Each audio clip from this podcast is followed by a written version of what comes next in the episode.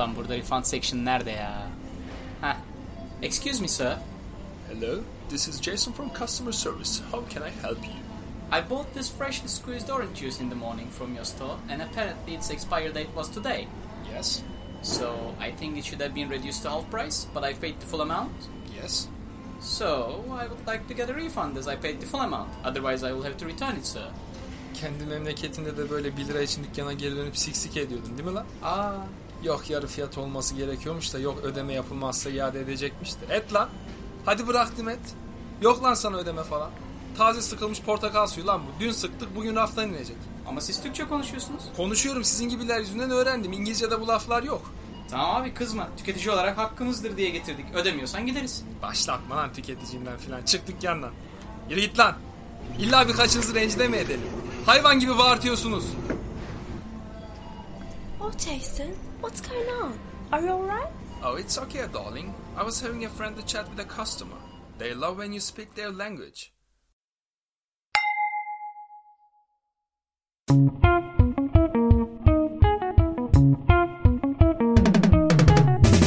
Sayın dinleyicilerimiz bir kez daha Upminster stüdyolarından sizlerle birlikte göç veren podcast yayında birlikteyiz ve hocam Berksan yine burada. Berksan hocam nasılsınız? Rutin sen nasılsın Eren hocam? Ben de iyiyim. Yeni isminizle bağdaştırabildiniz mi? Kişiliğiniz artık yavaş yavaş bir kötü popçuya dönüşüyor mu yoksa?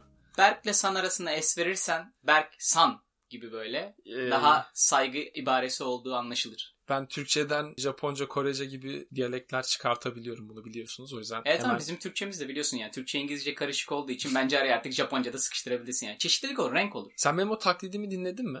Hangisini? Böyle Oğuz Türkçesi konuşurken Korece'ye benzetme taklidimi. Hayır ilk defa diyorum. O zaman hemen yapıyorum. Millete çarığı, çürüğü, domatesi, patatesi kahalan sonra Allah bereketini vermiyor din. Ağacı dikmeden yağmur duasına çıkılmaz. Yani gördüğün gibi ağzımdan kanji harfleri saçıldı ortalığa. Çünkü bildiğiniz gibi Oğuz Türkçesi Japonca'ya yakın bir dil. Tabii ki canım kesinlikle gene filoloji bilginizle herkese aydınlattınız. Çok bilinen bir geyiği yaparak filoloji değil dilolojidir o falan diyecektim ama demeyeceğim. O zaman Demedim. bilinmeyen geyiklerle lütfen devam edelim. Şaşırt bizi Eren hocam. Orijinal geyiklerle devam edeceğimiz bir bölüme giriyoruz. İsmi tek kelimeyle delikanlıca. Sana kavramlar, olgular, nesneler falan sıralayacağım. Hı hı. Sen de bunların sana neyi çağrıştırdığını tek kelimeyle söyleyeceksin bize. Ama aklına ilk geleni yapıştıracaksın yani. Gelişine Tamam. vur. Şimdi o zaman başlıyorum Berk hocam. Mochi. Yerim. Veganlık. Kardeş. Lezbiyenlik. Ayakta 69. Liberallik. Yatar 69. Eşini kıskanmama. Godoşluk. tamam. Nesneler geliyor.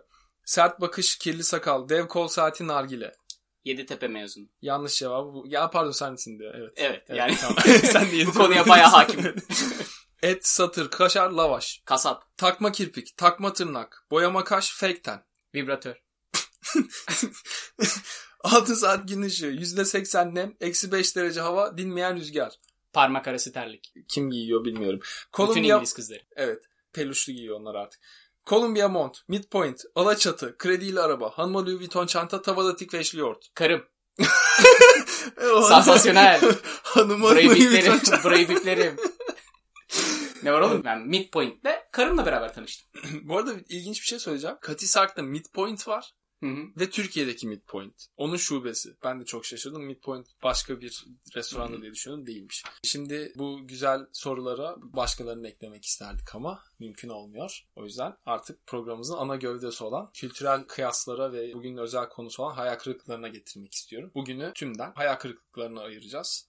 Ve buradan kaç bölüm çıkacak? Kaç bölüm çıkacak? Bilmiyoruz. Artık post production'da göreceğiz. Evet, e, buraya gelirken aslında hani ilk bölümlerde o çok sefer bahsettiğimiz umut, hayaller, burada kuracağımız düzen ve işte bunun bizim hayatımızı ne kadar güzel etkileyeceği fikirleriyle gelip sonra da burada uzun bir süre geçirdikten sonra hiçbir şey mükemmel olmadığı için haliyle çeşitli hayal kırıklıkları yaşıyoruz. Ve bu hayatın her alanında makro konularda, mikro konularda, kavramsal olarak, nesnel olarak falan her şeyde ortaya çıkan, kendini belli eden bir konu. Dolayısıyla hani bugün seninle kavramsal şeyleri konuşacağım. Hem de daha senin küçük hayal kırıklıkların var mı? Daha böyle o daha küçük daralmış şeylerle kendini üzüyor musun? O konulara gelmek istiyorum. Ya Ee, sen zaten beni kendime bırak. Ben üzülüyorum. beni benimle bırak. Şimdi sen tabii ki ayalarını yani kalıcı oturum izni almış birisi olarak bir telaşla iş bakan sınıftan bir insansın. O yüzden konuyu en dertli olduğun iş hayatı konusuna getirmek istiyorum. Öncelikle iş hayatında ilk şuradan başlamak isterim dediğim bir hayal kırıklığın var mı? Var. Şu anda yaptığım iş ve işverenle ilgili bir takım serzenişlerim olabilir.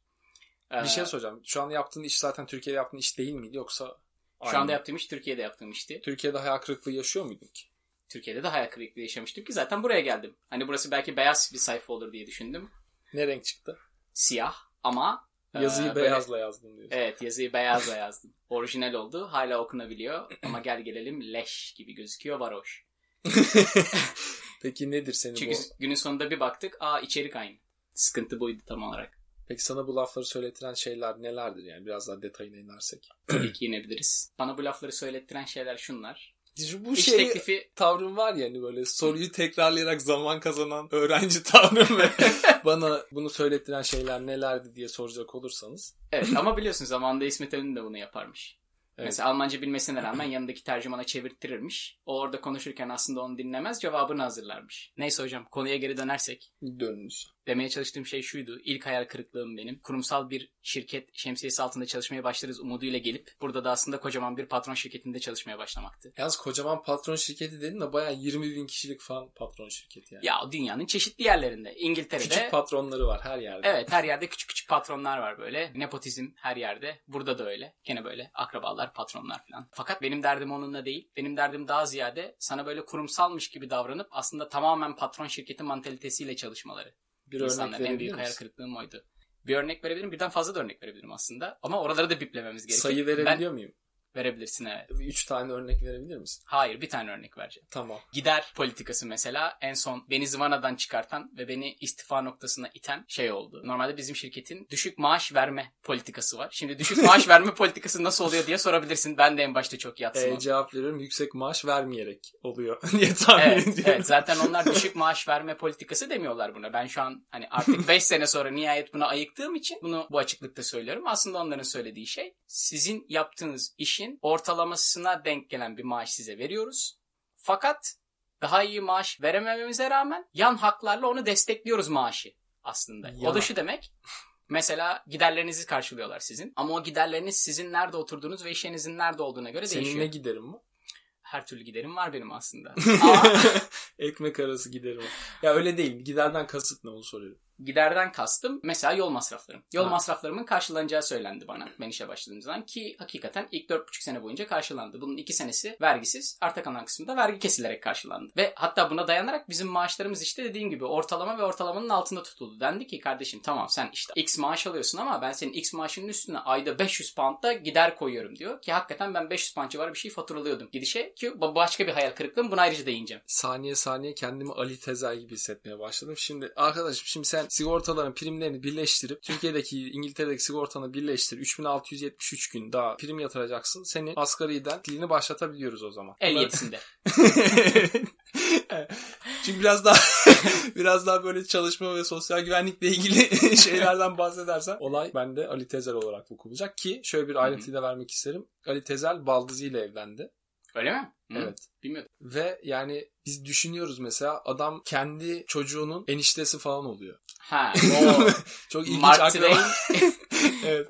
evet, Mark Twain akrabalık ilişkileri paradoksları. En sevdiğim. Evet. Ve aslında işte baldız da üvey çocuğunun teyzesi falan oluyor. Garip bir ilişki. Devam et. Sosyal güvenlik diyordun.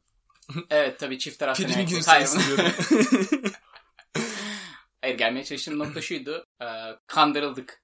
Yani biz- Allah affetsin.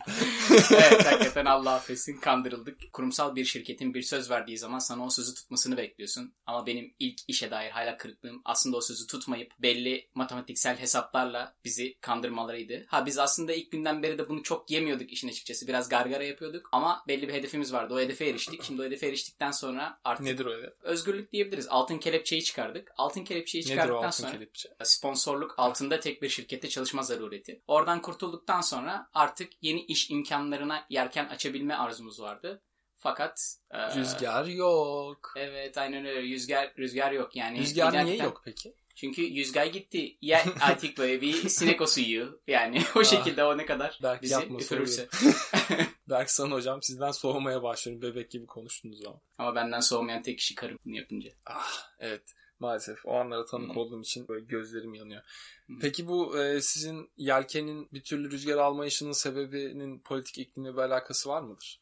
Evet tabii ki politik iklimle alakası var. Çünkü politik iklim ekonomide daralma ve hatta durma yarattı. Ve bundan mütevellit de iş imkanları azaldı. Ki biz geldiğimizde hakikaten insanlar akın akın geliyordu. Evet. Ve şu anda gerçekten tek bir pozisyon var. O konuda yetkin bir tanıdığım var ve o insanı işe aldırtamıyorum.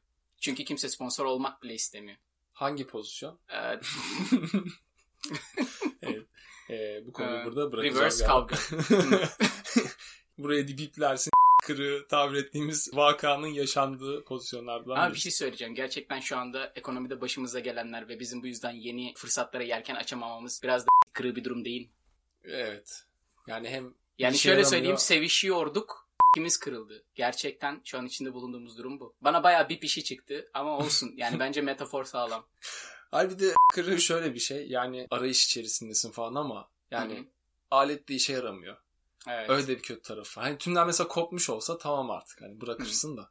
evet. Bir de evet yani kırılmasına rağmen hala umudun oluyor ya. Evet. Hani umut seni dik tutuyor ama onu dik tutmuyor. evet analojilerle devam ettiğimiz programımızda siyasi iklimden bahsediyoruz. Peki bu Brexit, Boris Johnson, Theresa May, David Cameron, ülkedeki siyasi iklim, Domuz bu yayında durduramıyoruz gerçekten. Çok sinirlenmiş durumda. Alkolizmin batağında yaptığımız bir programda daha. Hayır bir anda olmuş. Ama benim yüzümden. o yüzden kimseye de küfredemiyorum. Şişmiş durumdayım. Özür dilerim. Peki yani ülkedeki siyasi iklim haricinde ülkedeki siyasetin kalitesiyle ilgili de bir hayal kırıklığı yaşıyor musun? inanılmaz yaşıyorum. Neden? Çünkü en azından burada siyasetçilere tabii ki dünyanın her yerinde olduğu gibi burada da siyasetçilere güvenim yoktu ama ortalama insana güvenim vardı ve o da maalesef benim için çok büyük bir hayal kırıklığı oldu Eren Hoca. Ama yani ortalama insan hani daha önce de söyledik. Bütün dünyada yaklaşık olarak işte aynı falan diyoruz ve aslında bunu destekleyecek pek çok şey de var ya. Benim, benim mesela Sabius- kendi çok özür dilerim kesiyorum. Kendi adıma Yok sen benim kesmeye çalışmamı kesiyorsun. Dolayısıyla ben özür dilerim.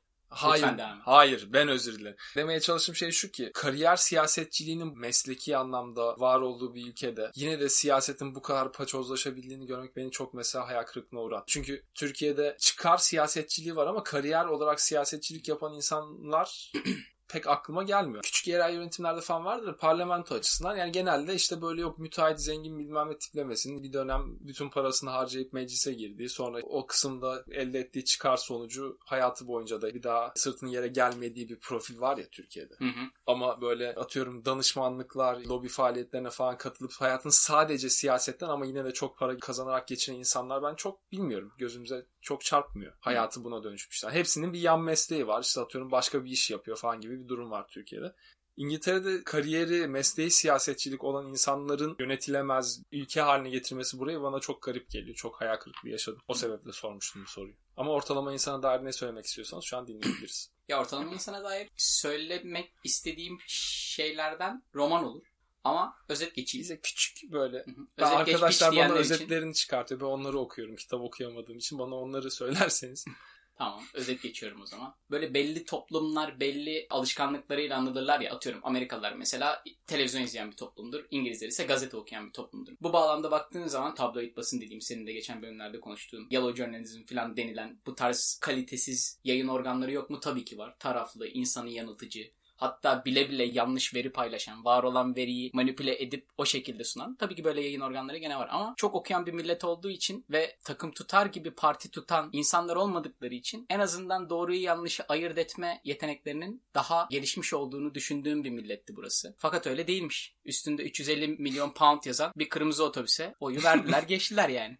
Ama yani Türkiye Avrupa Birliği'ne girseydi ve ülkemiz bir ton zarar görseydi daha mı iyiydi? Evet doğru söylüyorsun. Öyle bannerlar vardı. Evet. Gerçekten. Eğer Avrupa Birliği'nde kalırsak Türkiye Avrupa Birliği'ne alınacak denilen ve buna inanan buranın nüfusu kaç? Buranın 60 yarısı milyon. Evet o zaman 30 milyon keriz vardı yani buna inanan. Ya, Ya oysa ki bir vatanını- Türkiye sorsalar biz onlara söylerdik öyle bir şeyin olmayacağını. Vatanını korumaya çalışan 30 milyon insana keriz diyemezsin. Seni burada şey yapıyorum. Kınıyorsun ve tenzih ediyorsun. Tevkif Anlıyorum. ediyorum. Yok. Hatta bir de yapıyorum? tevkifi bir üste çıkartıyorsun. mütekabiliyet ilkesinden dolayı Bildiğim Osmanlıca kelimeleri sıralayarak seni kınıyorum şu an. anladım. Tenasül organlarını sür bana. Peki e, siyasete dair başka söyleyebileceğin bir hayal kırıklığı var mı? Yoksa başka konulara ben de yelken açayım mı? Rüzgarsız havada. Ya daha tabii var da bence başka konulara yelken aç. Çünkü konu çok geniş. Ben buradan 3 bölüm çıkartmayı planlıyorum. Şu an konuştuğumuz şeylerden mi 3 bölüm yoksa konuşacaklarımızdan mı? Hepsinden total. İyi güzel yani. O zaman hazır ortalama insandan, insanların arasındaki ilişkilere geçmek isterim. Hazır ortalama insandan bahsetmişken cümleyi bir türlü toparlayamadım. Burada insan ilişkileri anlamında, sosyal ilişkiler anlamında nasıl bir e, şey bekliyordun ve nasıl bir ortamla karşılaştın? Ben birebir de yaşamadım da çevremde gördüğüm şöyle bir şey var. Uzaylı'la sevişen arkadaşım var. Öyle diyorlar. Sonra da bir öğrendik ki o uzaylı muzaylı değilmiş. Tıraş edilmiş baykuş yavrusuymuş. Of. Bu arada bir şey Of. söyleyeceğim. Evet bu çalıntı bu söylediğim şey. Çaldım bunu. Nereden çaldığını şu an anlamaya çalışıyorum. Yani böyle dark web'e mi girdin? Ne yaptın ya? Yo hayır geçen gün bir tane hakikaten tıraş edilmiş. Daha doğrusu tıraş edilmiş değil. Baykuş yavrusu. Dolayısıyla tüyü yok. Tüyü olmayan baykuş yavrusu resmi gördüm ve hakikaten uzaylılar yani. Şöyle söyleyeyim sana muhtemelen geceliğin kafa güzel bir ormanda gezerken ben bir uzaylı gördüm deyip altına sıçıp böyle koşup arkadaşlarına anlatan insanlar muhtemelen baykuş yavrusu gördüler. Peki bu zoofili arkadaş kim? Tıraş edilmiş baykuş yavrusuna tecavüz eden. Tecavüz etmiyorlar işte altlarına sıçıp kaçıyorlar. Niyeti var. Evet evet tecavüz yok. Zaten tecavüz yok. baykuşun gece yarısında tıraşlı bir halde ormanda ne işi varmış yani. Zaten evet, Evet. özür dilerim. Ben saçma sorularla geldim. evet insan ilişkileri. Yok ben de saçma bir benzetme yaptım. Uzaylı deyince ben evet, bambaşka yerlere gitti. Evet konu dağıldı. Evet konu Şimdi gene konu- dağıldı. Konuyu toplayacağım. Zaten konu öyle dağılıyor ki ben montajda önce toparlıyorum. Evet insan ilişkileri diyorduk Bey. Evet.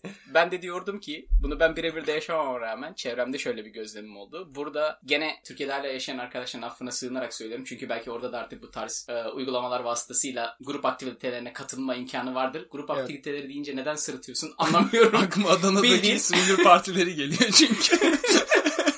Arkadaşım yani yani birden fazla insan topluluğuna grup diyebiliyoruz yani. Dolayısıyla tamam mı? Ben grup aktivitesi. Ama birden fazla Mesela- insan bir araya geliyorsa mutlaka orada bir seks dönmüştür diye düşünüyorum yani. Bundan sonra ben sana gay deyince, lezbiyen deyince aklına ne geliyor diye soracağım. Ee, Tamam kes.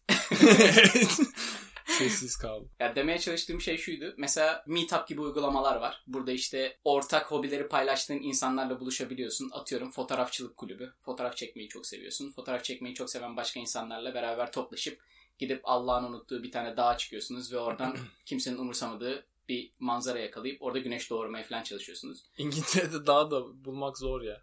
En Tabii, yüksek nokta 1100 metre olduğunu düşünecek olursak. Evet o yüzden zaten onlar haritaya bakıp ta İskoçya'nın ucuna kadar gidiyorlar. Ondan sonra bakıyorlar daha yok ama zaten kıta bitiyor. Nitekim gözlemlediğim şey şu. Çok fazla etrafınızdaki insan sayısı artmasına rağmen gerçekten ilişkinizin niteliği ve haslığı olmuyor.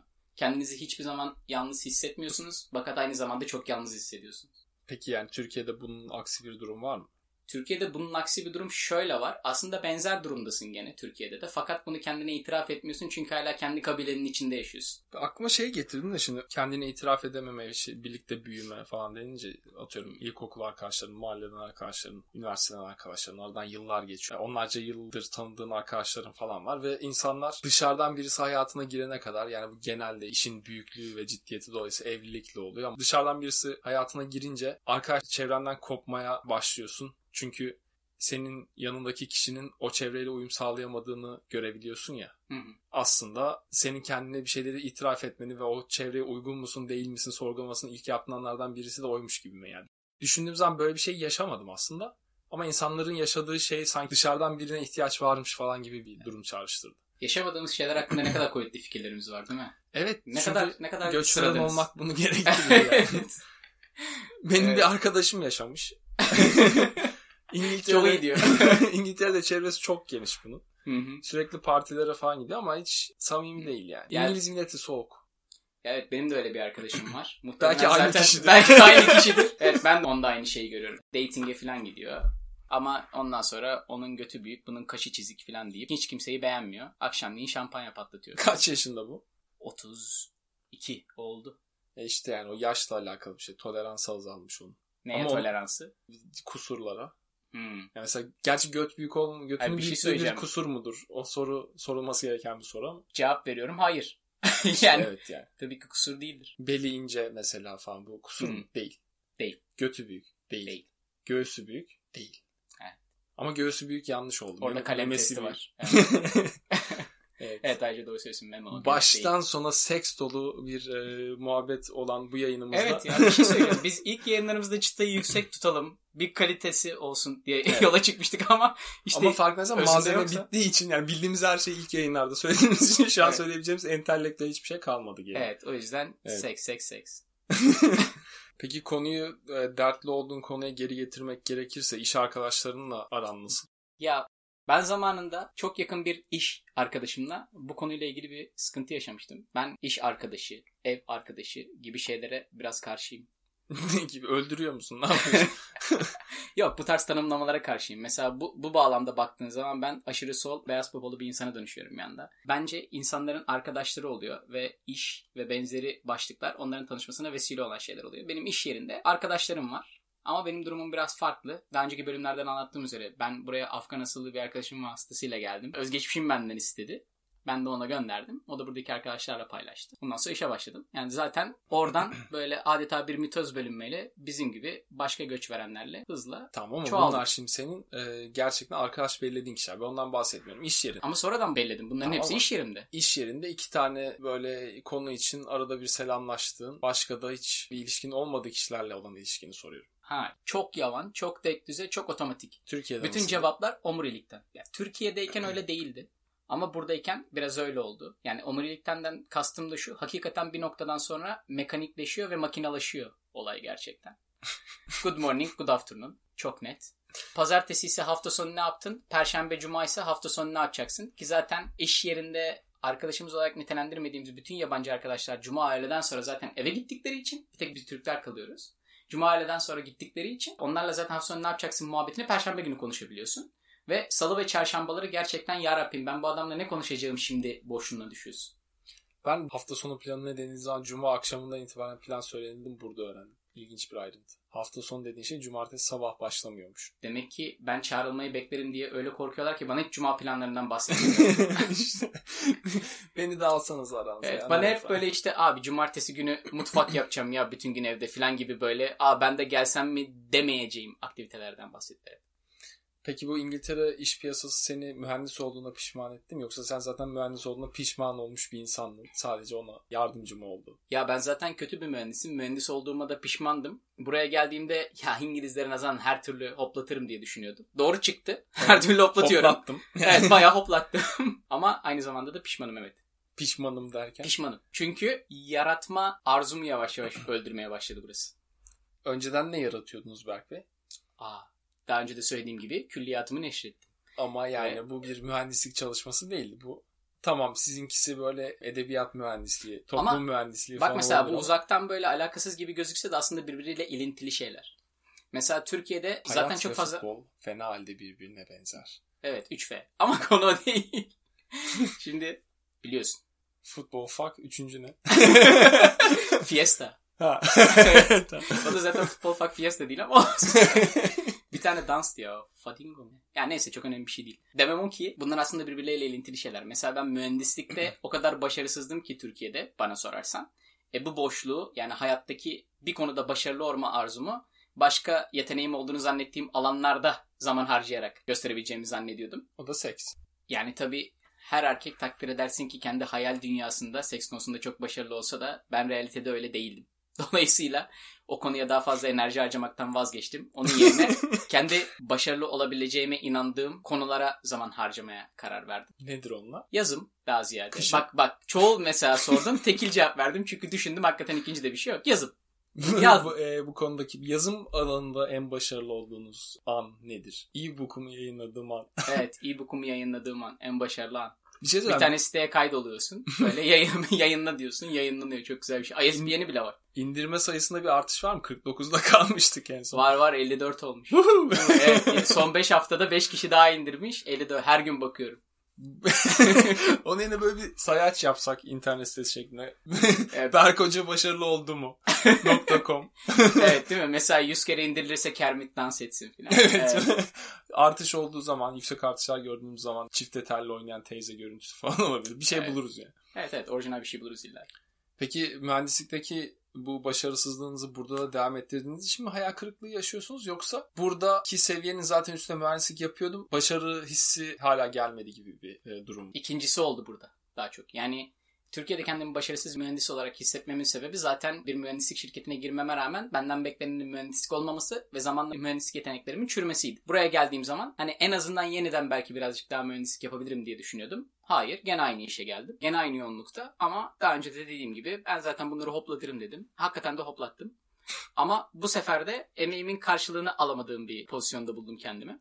Bunun mühendislikle bir alakası yok. Bu senin firmanın sana dayattığı düşük maaş politikası. Daha sonra yüksek maaş vermeme politikası alakalı bir durum. Evet doğru. Evet. Ve ben buna evet dedim ve kontrata da imzayı attım baktım. Dilek ve şikayetleriniz için Berk'in şirketine başvurun lütfen. Aa, sosyal medya jingle'ı.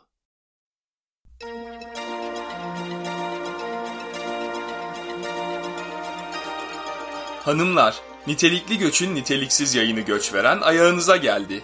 Bizlere Twitter, Instagram ve e-mail yoluyla ulaşabilir, dilek, istek ve şikayetlerinizi bildirebilirsiniz. Twitter adresimiz göçveren, Vay vay vay vay. Instagram adresimiz göçveren podcast Oo. ve e-mail adresimiz göçverenpodcast at gmail.com. Yeah. Bizlere ulaşın.